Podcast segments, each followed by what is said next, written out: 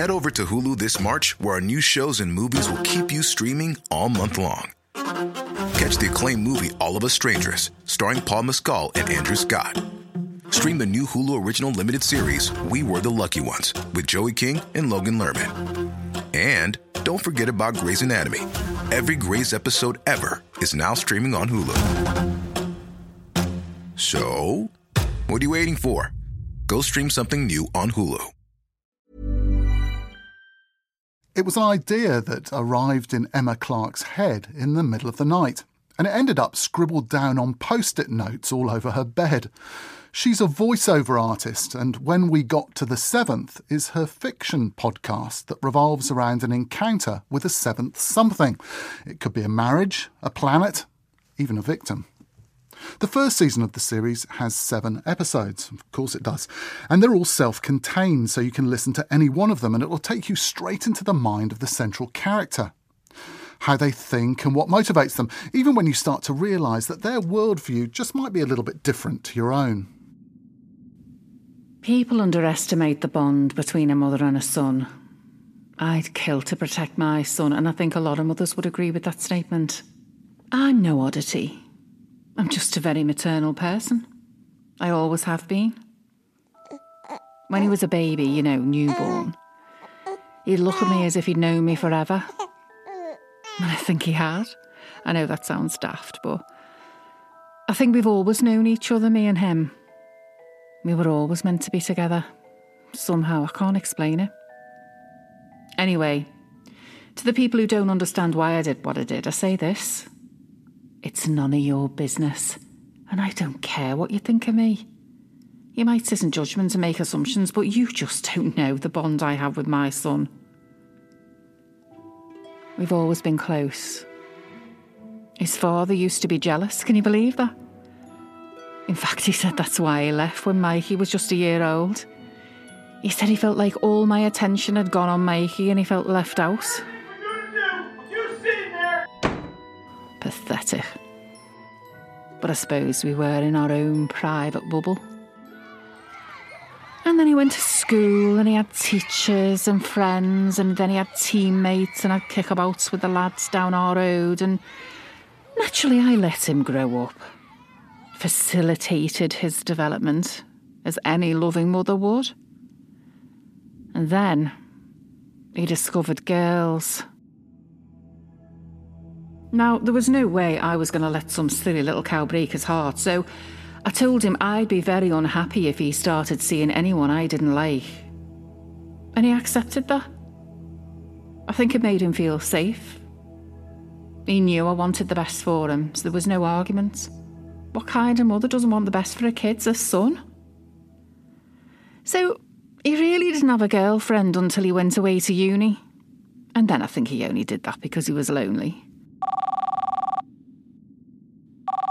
I mean, we spoke every night on the phone and every morning when I woke up, but he wasn't living with me during term time, and I think he was struggling.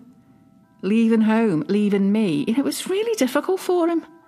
I'm sure it was. It was agony for me. He didn't always tell me about these girls. I just, you know, sensed when he was seeing somebody. I could hear it in his voice. When I'd phone him and he'd be dismissive, or he said he was busy or didn't return my calls and texts, I'd know. And I'd ask him outright. Even if he said there was nobody he knew I knew. And that was enough. I mean, if he didn't feel comfortable telling me about these girls, they couldn't have been up to much, could they? That said everything. Eventually, he met somebody he saw for more than a couple of weeks, and that fizzled. And then another, and then another. He's a very good looking boy. He's beautiful. Tall, dark, long limbed, sensitive, and he's. He's got these eyes. Eyes that could drive a woman mad. And then, out of the blue, he told me he'd met Meredith. She, according to my reckoning, was the seventh. Lucky bloody seven. He said he wanted me to meet her. That he'd been seeing her for a few months and he'd like us to be friends. Friends. Can you imagine my face? Do you love her? I said. Just sort of laughed, embarrassed. I could tell he didn't, but he might think he did. So we arranged that we meet in a pub for lunch. A carvery, you know, we got a voucher. I had my hair done, my nails, bought a new dress, new shoes, new bag. There was no way I was going to turn up looking a mess. She apparently was from Cheshire, went to a grammar school. Her father was a policeman, her mother didn't have to work, and she was an only child. Well, you know what they say about only children. But I kept an open mind. I parked up and watched the pub waiting for them to arrive. I didn't want to be sat inside like a plum at some empty table, killing time, waiting for Meredith. I spotted her straight away. Blonde, tall, big teeth, horsey. And he was smiling. I could tell he was nervous.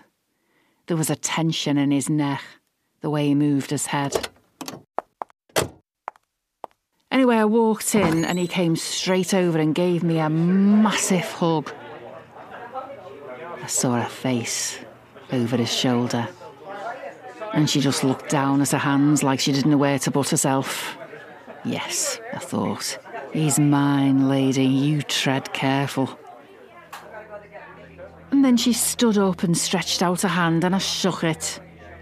It was limp and dry as if I was shaking hands with an empty glove. There was nothing to her. Oh, she was educated and polite and well travelled, and she didn't drink. Didn't quite approve when I ordered a spritzer. Mikey's eyes were darting from her to me, to me, to her like a tennis umpire. When it was over, I stood up to leave. He looked at me expectantly as if he wanted me to show that I liked her. I just patted his cheek and left. I didn't phone him or text him for a week after that, and he knew.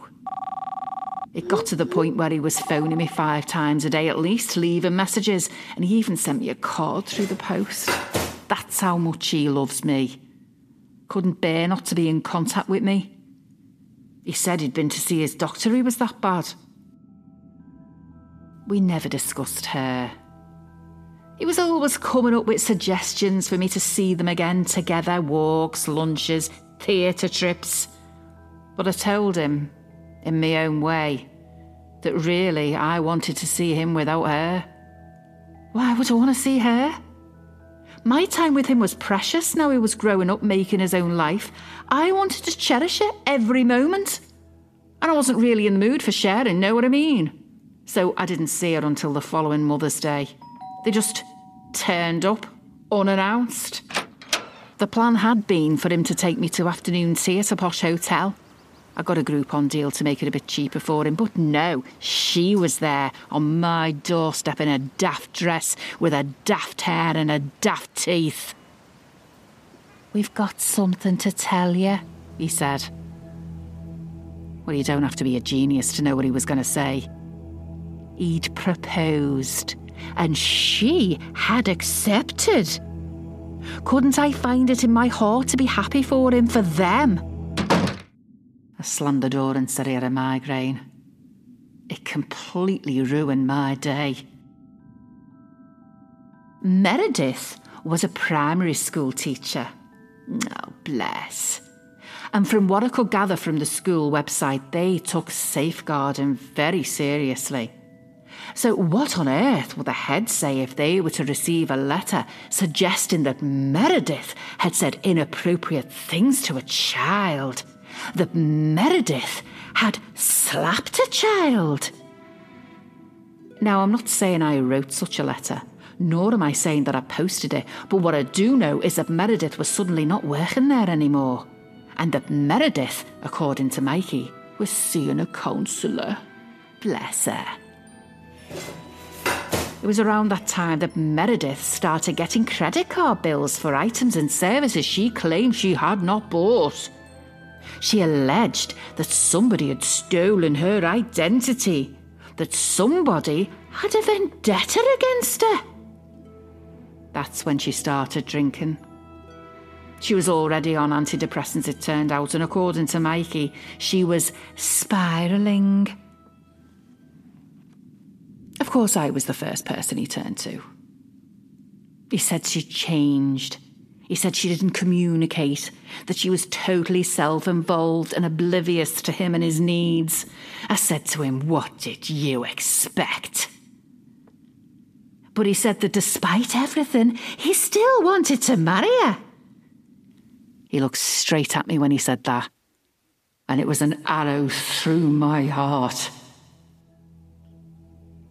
So imagine my devastation when I learned that somehow somebody had done something terrible to the wheels of her car. The one day when she'd summoned the energy to get off her fat ass and go out, the front offside wheel came clean off and she ploughed straight into a lamppost at 30 miles an hour. It was a tragedy, they said in the local paper. Spinal injuries. Well, Mikey wasn't going to cope with that, was he? He didn't want to be married to that. So he broke it off. Even though she said she'd been the one to finish it. Now, unfortunately, and at the time I didn't realise, but there was CCTV footage of the perpetrator working on her car. I'm not saying I did it. I've never said that. But the jury seemed to think I did. I'll be out eventually. Would I do it again? Of course I would. And who comes to see me every week and bring me flowers and chocolates and sends me cards telling me he loves me? I won that one, didn't I, eh? He's mine. And he always will be.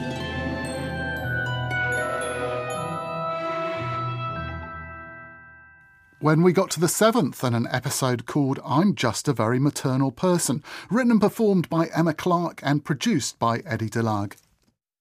Hey, thanks for listening to the podcast hour from RNZ. If you're enjoying the show and it's helping you find new stuff to listen to, then please tell other people about us. Maybe mention it to a friend or a family member. And do please rate and review us on Apple or Stitcher or wherever you get your podcast from. Not only does this help other people find us, but it also lets me know if I'm on the right track with the number of clips. Do you want some fewer stories, longer interviews? Just let me know about it. And I'm also really interested in finding out how people want me to podcast and publish stuff online. At the moment, I release the whole show in one chunk and also in shorter slices of individual shows too. But if this is just a pain and it's easier to just get everything in one program, you don't have to fiddle around with and curate, just say the word and it shall be done. Thank you. Botox Cosmetic, out of botulinum toxin A, FDA approved for over 20 years. So, talk to your specialist to see if Botox Cosmetic is right for you. For full prescribing information, including boxed warning, visit BotoxCosmetic.com or call 877-351-0300. Remember to ask for Botox Cosmetic by name. To see for yourself and learn more, visit BotoxCosmetic.com. That's BotoxCosmetic.com.